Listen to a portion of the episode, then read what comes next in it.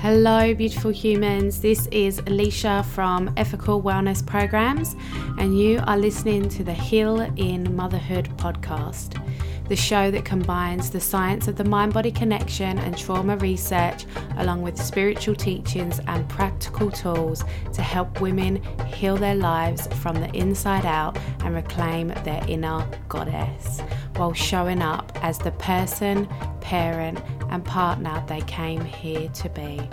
If you like what you hear on today's show, please don't forget to leave us a review on the iTunes podcast app so that we can grow our community and impact as many women's lives as possible.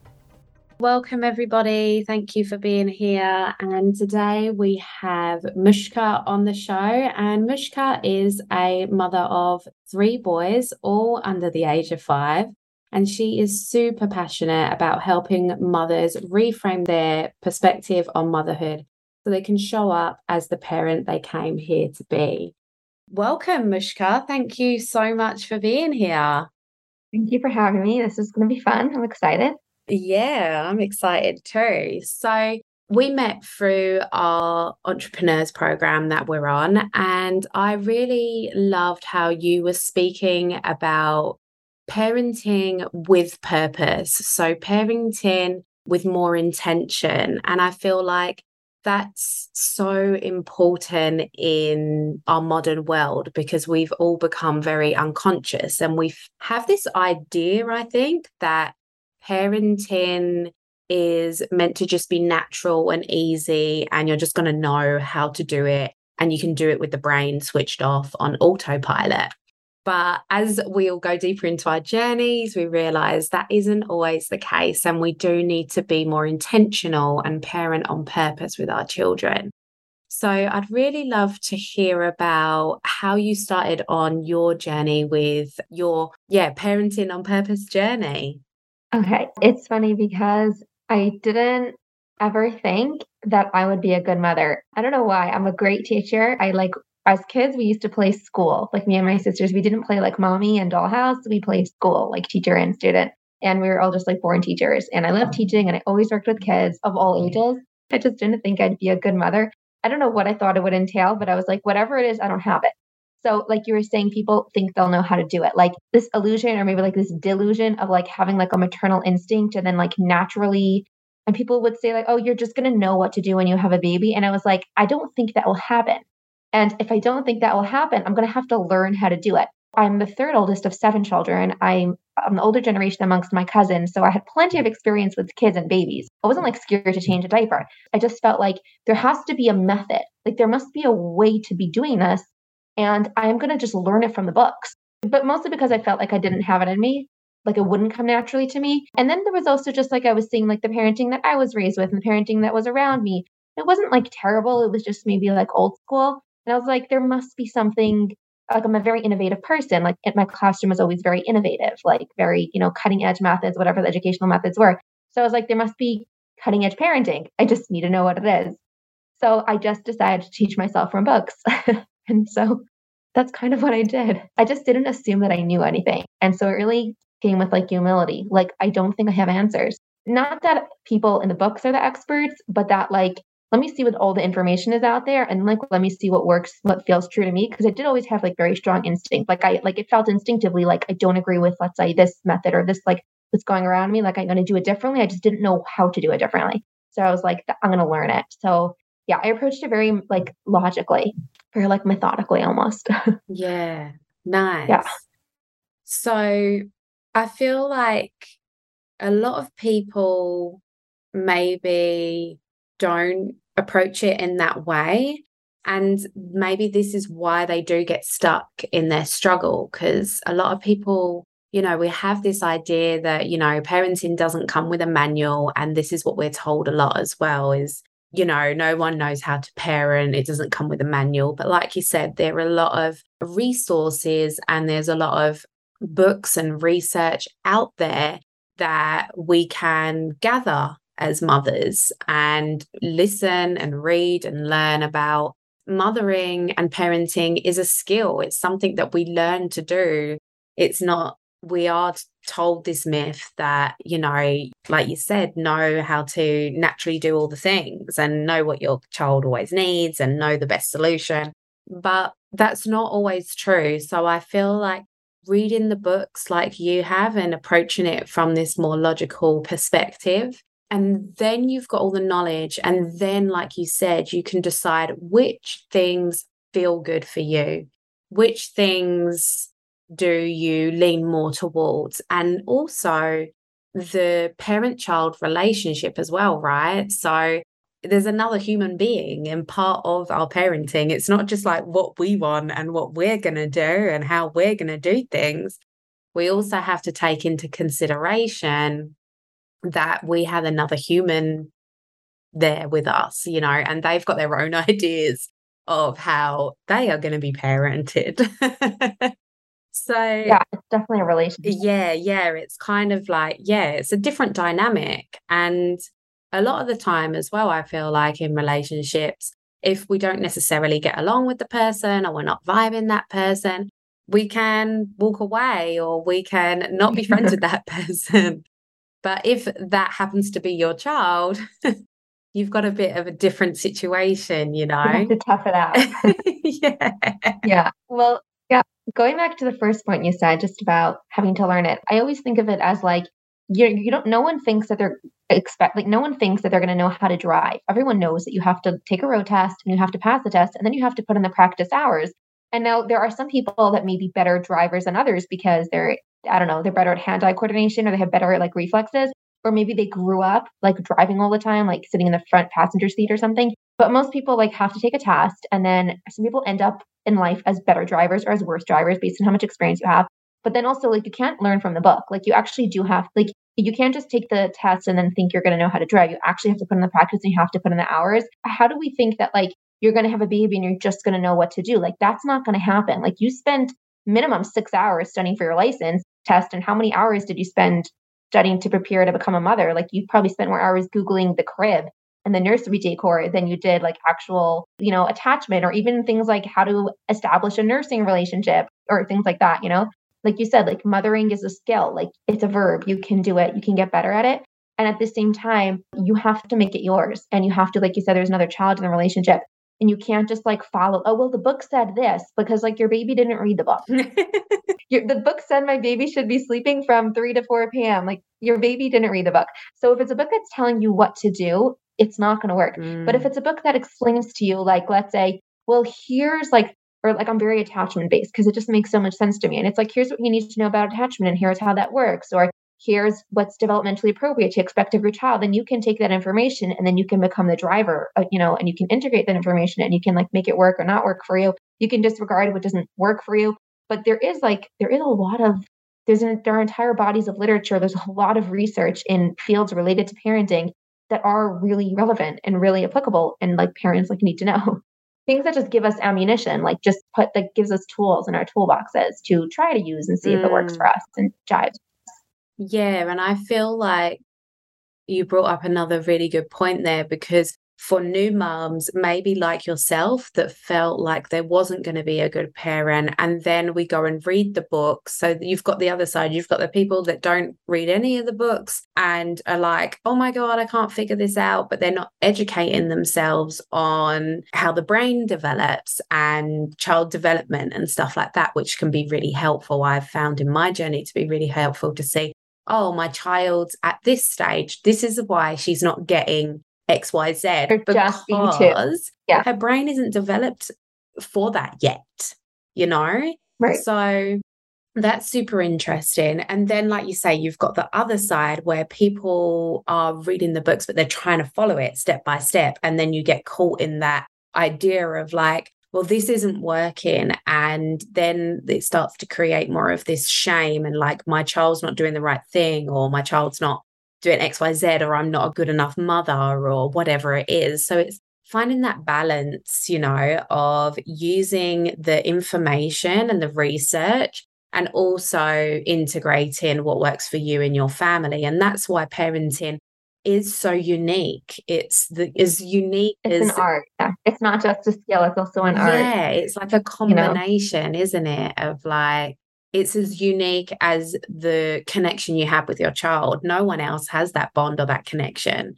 And no one else can parent the same as what someone else can parent. So, yeah, it's super interesting how we can tend to go down like the extreme routes and finding balance. Yeah. The other thing that can happen is if if let's say the default around you let's say within your family or within your you know immediate community or culture is a certain thing mm. so let's say for mm. example people use a certain kind of discipline or punishment or, or like different accepted methods and you're like i'm not doing this i'm going to do something different and maybe it's something i've read about in the books mm. right and then either getting the pushback from people around you and it's like, well, you know, you turned out just fine. Like, you know, like I, for example, I wanted to do baby led weaning with my first son. It was something I had read about in the books. And it also made sense to me because I was like, I'm not like, like I used to feed my younger siblings, like with the purees and the Highchair. And I was like, I'm bored. I'm never doing this to my own kid, you know? And then I had my own kid and I was like, okay, I'm doing things differently. And then everyone was like, what are you doing? There's nothing wrong with, you know, buy the jars and buy the spoons and buy the bibs and buy the high chair and just feed them the way you were fed and everyone is fed. Mm. I sent him, used to send him to a babysitter and she would like, she would like try to puree, feed him the puree. She didn't want to give him, like I sent him a little lunchbox with like little foods. And so I had this all this opposition from just because I was going against not even the mainstream, but just like what was accepted or default or the standard around it. So that's the other thing you run into. If you're trying to push back a little and do things differently, like as a small example, like baby led weaning, it's not like a major busting or breaking generational cycles, right? But it gets bigger, obviously, if the issues get bigger. So that's another thing. And it's like standing firm to like what your intuition is telling you or what you believe or what this is um, versus like the pushback that you might be getting even from like your own mother or your own maybe your own spouse or your own family members because you're doing something that's really different. Mm. and you're saying like i read about it in a book and they're like but i raised 10 kids. I raised you you know? You turn out just fine. Why do you have to do be old new agey? So that's the other thing that in trying to uh, challenge or change parenting norms that you can come up against yeah, I think that's interesting how you brought that up because that is something that you face even within friendships as well. You know, it doesn't have to be immediate family, it's also within friendships you might parent different to how your friend parents and or they might see you doing something and think oh that's like i would never try to give my young child like a whole piece of fruit they're going to choke or and it all comes from our own fears, right? It all comes from our own conditioning. And it's scary for parents who are looking in from the outside because I feel like sometimes it's almost like they're taking offense. They're like, well, I did a good enough job, or, you know, they take it personally. Yeah, it's actually their own stuff. So it's like being able to see yeah. that it, it's not what you're doing, it is sort of a reflection of how they're feeling on the inside. And, you know, being able to, it doesn't have to be a conflict point. It can be where you're like, I recognize that this is triggering for you. I just want to try it differently. You're not saying, right. you did it wrong you're just saying that this feels more aligned with who I want to yeah. be and how I want to show up as a parent, you know? Yeah. Yeah. Yeah. I mean, it's it can be a hard message to internalize, especially I remember as a new mother and I was eventually I hit a certain point where I was just seeing this track record of success with my son and I was like he hit like two or three years old and I was like, okay, well, the things I'm doing have been working. So I, I'm now confident enough in myself to like disregard all the naysayers but until then, I was doing like extensive research also just to back myself up. Mm. Like I would be like, I don't know, maybe they're right. It's true. They they are older than me. They did raise more kids than me. Maybe they're right. Maybe I'm the crazy one. Let me read a little bit more and see if maybe there's some basis in like this technique that I want to try. And I, I had to almost like bolster myself up. And now I'm really confident, but it's a few years in. so definitely at the beginning or when you're first trying to push back against some of those default standards. It, it's a lot. It could be a lot. Yeah, yeah, definitely. So you talked before about attachment parent styles. For the listeners that haven't really looked into different parenting styles, would you be able to just unpack that a little bit for us? And what does that kind of mean? What does attachment parent mean versus a different kind of parenting? It's funny because the first book I read when my first son was like a, a, baby, like a newborn, I was like, okay, I think I have to start reading all the sleeping books. But like, I don't, I feel like the whole sleeping thing and crying to sleep, like, I, I don't really feel it. But I guess I have to do it because I'm a new mother. So the first book I read, one of the first books I read was Attachment Parenting by Dr. Sears, which is is not the science of attachment. He has like seven B's, like that he says is will make you an attachment parent. And they actually have no connection or correlation to the actual science of attachment. So for example, he says you need to breastfeed and baby wear and bed like co-sleep and like a bunch of things. And the actual science of attachment is simply responsiveness, is the understanding that your child has of your relationship. And so it's basically how much he believes that you will respond to him so in the especially it's developed primarily in the first two years of life and especially in the very beginning of life when you are his entire world you being the primary caretaker usually it's the mother but it's whoever the main adult is baby cries out and baby's needs are either met or not met and then when they are are not met they're either met like maybe they're met promptly but they're wrong so you rush to him right away but he doesn't want the bottle he wants the diaper you know with attunement and with responsiveness and then he basically understands is the world a secure place or not? Like, can I trust the world to meet my needs because you are my whole world and my needs are or are not being met? And then he basically grows up to, I mean, even in early childhood, like, can I be safe to run off on the playground? Because can I trust that you'll be there when I come back? So this is basically, I mean, in a nutshell, 50 decades of research on attachment. But when we talk about it as a parenting style, and I don't really attribute, I don't really do the whole like labeling different parenting mm. styles, but it, in terms of just attachment in parenting, like for example, there's a lot of typical accepted things that I grew up with that are not attachment like they contradict uh, uh, what might be a secure attachment. So like when you tell a little kid like i'm leaving the store you better come or i'm leaving you behind like that plays on their fear of abandonment. Or when you leave a baby to cry on purpose like on the clock and you're like i'm not going to go to him until two minutes past on the clock because that's what the book said right? Talking about listening to books and the maybe baby meanwhile is only a few months old and is trying to communicate even if he's just communicating that he's tired or hungry or lonely. And all these typical things are not like attachment focused. So that's one way that just understanding the science of attachment and how it works and how it would look in real life gives you again like that ammunition or like that tools as a parent to be like are the things that i'm doing now is that a value that i want? Is it something that like when I understand how to build a relationship with my child, are the things that I'm doing conducive to building that relationship that I want my child to have? And you have to know that this exists in order to know mm. about it. Mm. If you don't know attachment exists and you don't know how it's formed, like I know people who will have a newborn and then hire a nurse, like a night nurse or a day nurse or a full time nurse, and they'll basically leave that new- newborn with the nurse for the first week or two or three, first few weeks while they're busy, you know, with the rest of the kids.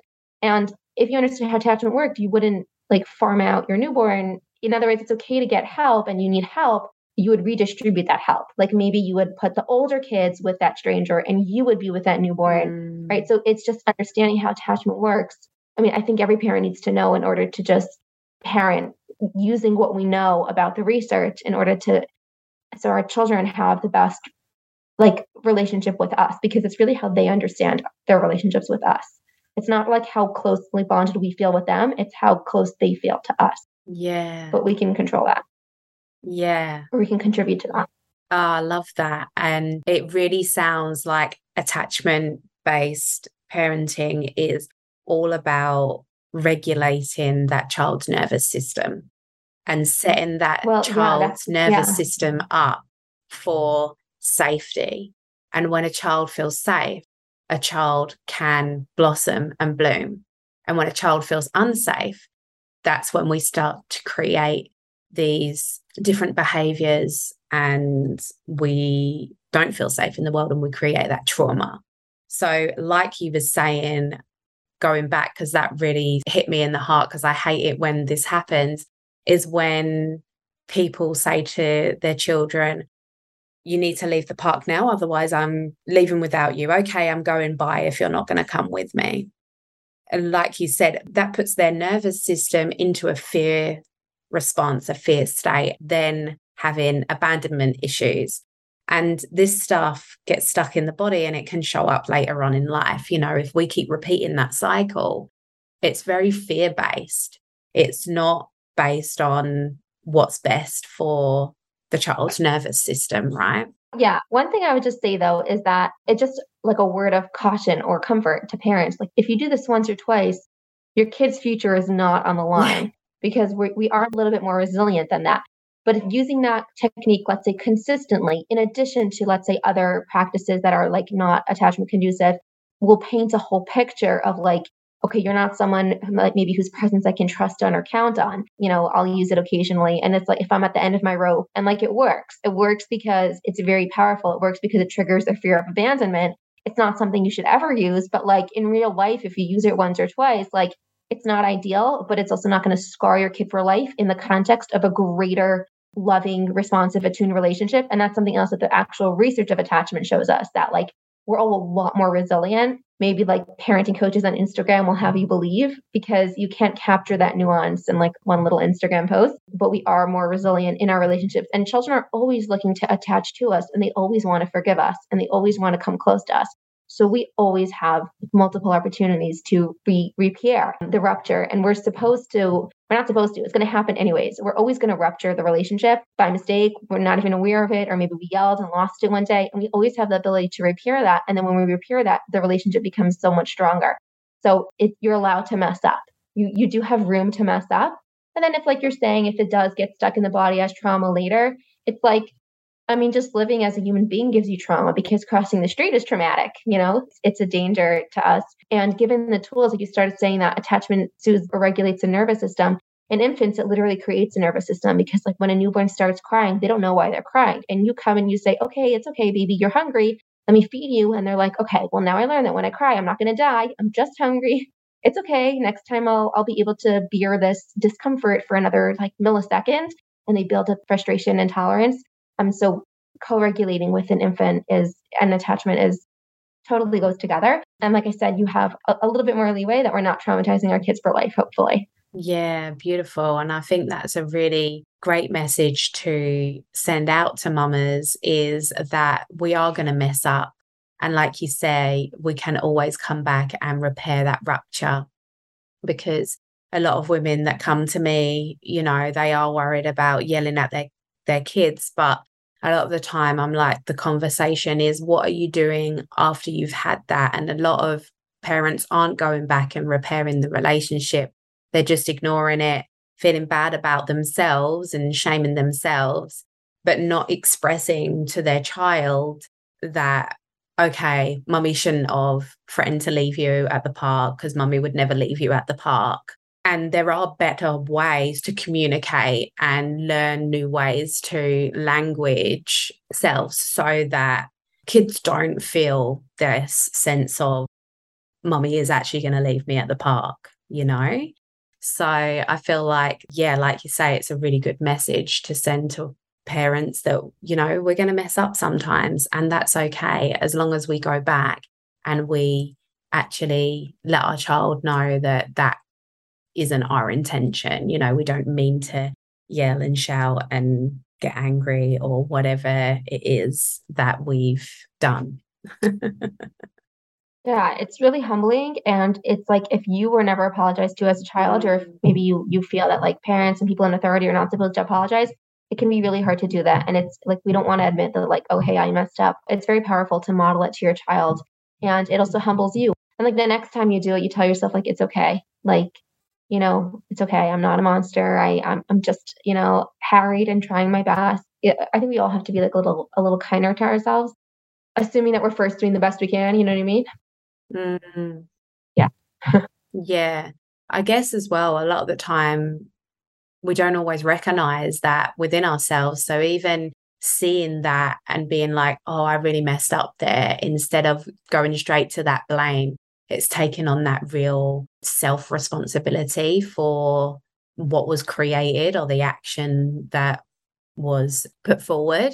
So, yeah, I feel like it's definitely, like you say, it's humbling to go back to your child and yeah. say, oh, sorry, you know, that wasn't it takes a lot of self awareness. I think that's where the growth really is. Mm. It's not in the, I mean, sometimes the growth happens post fact. So it's like, oh, hey, I didn't mean to yell at you. I'm sorry. You know, you don't deserve to be yelled at. And then when we exercise that muscle and we get better at it, sometimes we can even catch ourselves in time. Mm. And so we can stop ourselves mid yelling. And then maybe we can even advance to not yelling in the first place. And this is not easy. Like yelling, I mean, replace yelling with whatever Some people struggle with like physically threatening to hit, even or just threatening or actually hitting, or some people go silent and they do the, the silent treatment.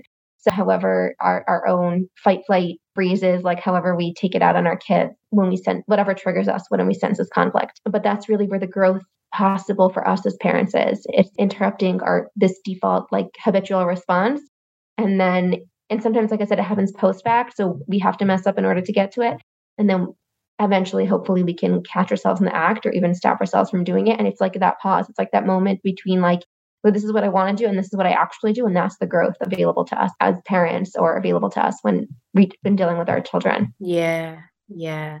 The sacred pause, hey? Mm-hmm. It takes time and practice to establish, you know, yeah, I definitely agree with, you know, we have to go through those trials and errors of actually messing up first so that then we start to repair and then like you said you can stop yourself maybe a little bit earlier each each time but it takes time and it takes practice and yeah so if someone wanted to start understanding more about attachment parenting where would be sort of the best place to start, do you think? Oh. Certain research or book, or is there something that you can sort of recommend that you would say, yes, this gives you a good sort of baseline or foundational teaching? Hard to say. I mean, I love the work of Gordon Neufeld, but it's not fun to read. His books are kind of heavy to read. And the other thing is that I don't think it's just attachment mm. because an approach that let's say is just attachment will have you like then people will say okay well the reason your child is acting out is because they're lacking in their connection with you. If only you connected more deeply your kid wouldn't be behaving that way. And that like totally takes like it fails to take into account your child's development and their developmental capabilities and all of child psychology like neuro neuroscience and what we understand about how the child's brain develops and just child development. So like that whole angle. Another whole angle is just okay, maybe I'm doing attachment focused and I know what is what I should expect from my child, but then why do I still blow up every single time they they spill and make a mess? Like what is it like what is with me? That's the part that I was stuck at for like a long time. Like I had been doing Montessori parenting before it was cool, like 5 mm-hmm. years ago. And back then Montessori was only on Facebook. It wasn't on Instagram. Lovevery and Monti Kids didn't exist as companies. And I was like doing Montessori parenting. So I had all the respectful parenting down pat and I was saying all the right things. And I was doing all the, I, I knew what to expect for my son, who was then like, you know, 18 months or two years old, two and a half years old, whatever. But then why does it still make me so irrationally upset when he refuses to take his nap? Or why do I still feel like I just want to throttle him sometimes?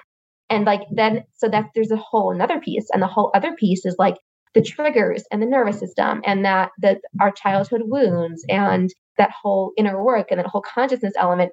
So that's why when you're like, what's one book to read about attachment? Like that's the tree, but that's not the whole forest. Like that's why I also don't like giving labels like attachment parenting because like, well, what about brain-based parenting? or what about calling it connection parenting or like consciousness parenting? Like I think it's we need to do like all of those angles. And then what about all of those? And then the next level is like, okay, but then how do I feel joy in my motherhood? Like maybe I'm doing everything perfectly, but then like how to what about myself as like I think that the, all these different angles have to be incorporated, or I think they ideally should be incorporated into our parenting today.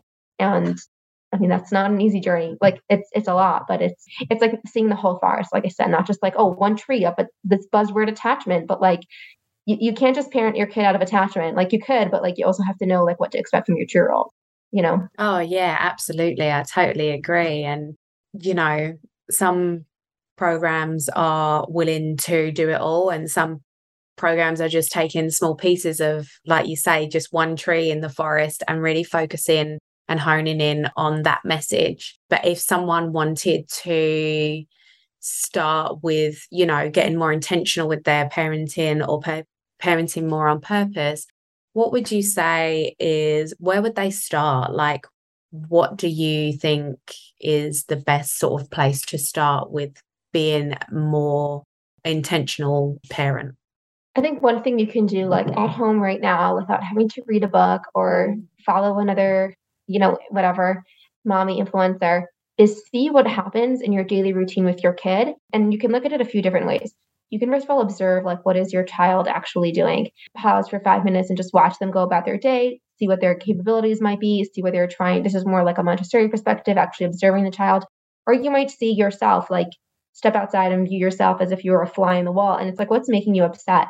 And is that rational? Like you're getting pissed off that you're not having a family dinner, but that's at 6 p.m. and like your kid should really already be in pajamas at 6 p.m., let's say. So maybe like what where is your day not going smoothly maybe? Or what is something that you're holding on to and you're fighting about that's maybe not serving your family. So like you're fighting on this point of like, I don't know, you have to finish your whole plate or something. And it's like, where does that message come from? Is that actually a value that you have, or is that a message that you're just repeating because you grew up that kids have to finish their plates and you spent a lot of time and money making lunch and you're upset that they're not eating your lunch. And so it's like taking a, a step back and taking a pause back and like I said, in like one of two ways, like either actually observing your child, like objectively, like what is your kid doing?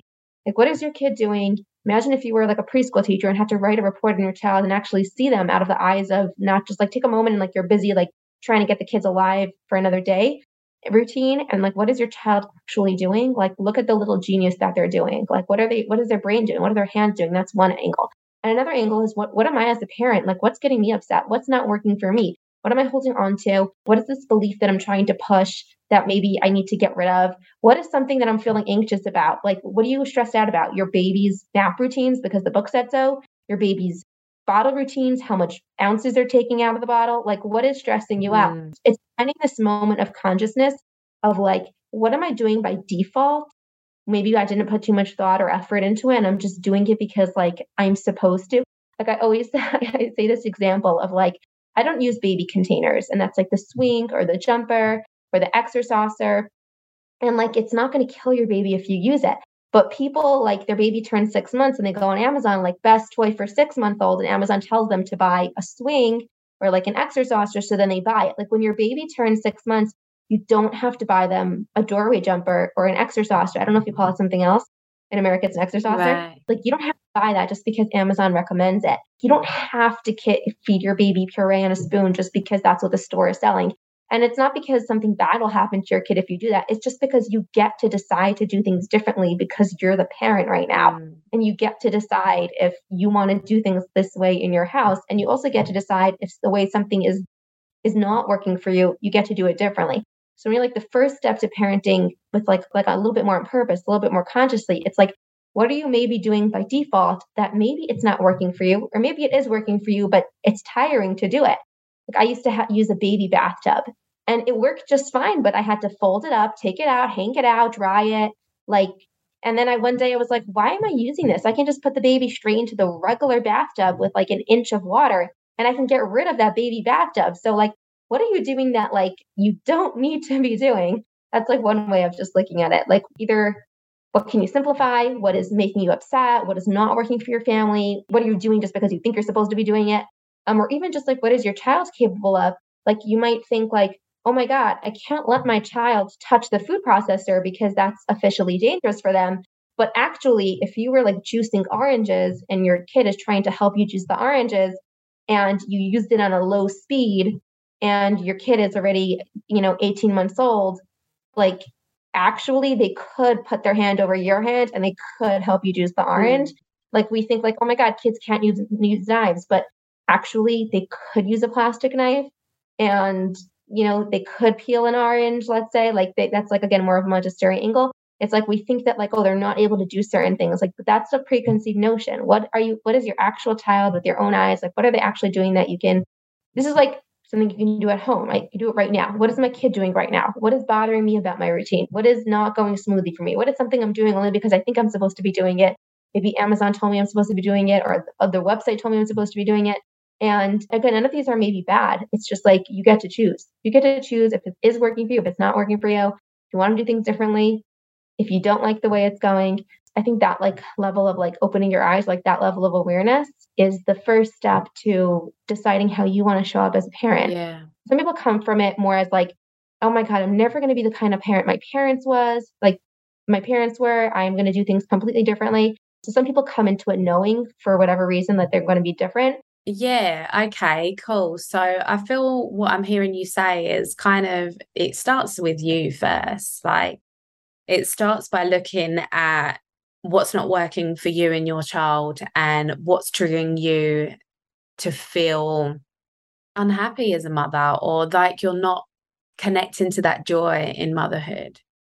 So it kind of just starts with looking at your own internal world first and seeing like where you're at and then moving forward um, from there. And another thing that you said is, you know, knowing your values knowing what you value and if that's a borrowed value or if it's actually your value that something that's important to you you know you're not just doing it because that's how your mum did it or that's how you grew up or that's what your friends are doing or what amazon says or the expert in the book says or whatever. It's like looking at what's your values and how does that feel for you. So yeah, I feel like that's an important message as well. And it's a good place to start is starting really at the core of what's important to you and noticing that. Okay, so we're going to start to wrap up now, but what is one of the biggest lessons that you've learned on your motherhood journey, either from motherhood or from your kids? What's one of your biggest lessons that you'd like to share, your little golden nugget of wisdom you'd like to share with the listeners?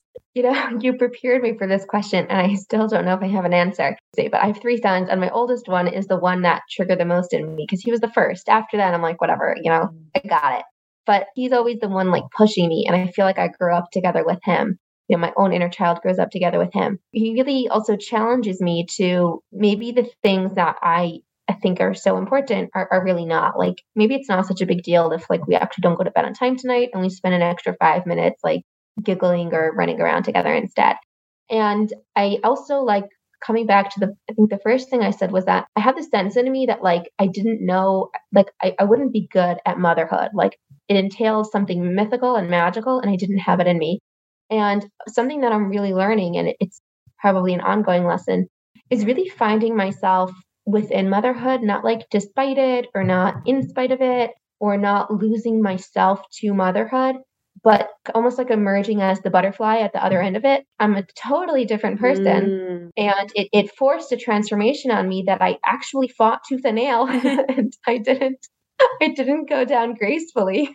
and I was terrified to become a mother and I really resisted it. You know, I was just like, it was very hard for me. And it's a lesson that I'm slowly, you know, each child and each birth brought me maybe closer along this journey, but really finding myself like within motherhood mm. and maybe this is the person I was always supposed to be. And the, the, the mirrors that they hold up to me, you know, of, of all my issues and the ways that I try to show up for them differently is the ongoing lesson, I guess, of, of having kids or of being a mother. Mm.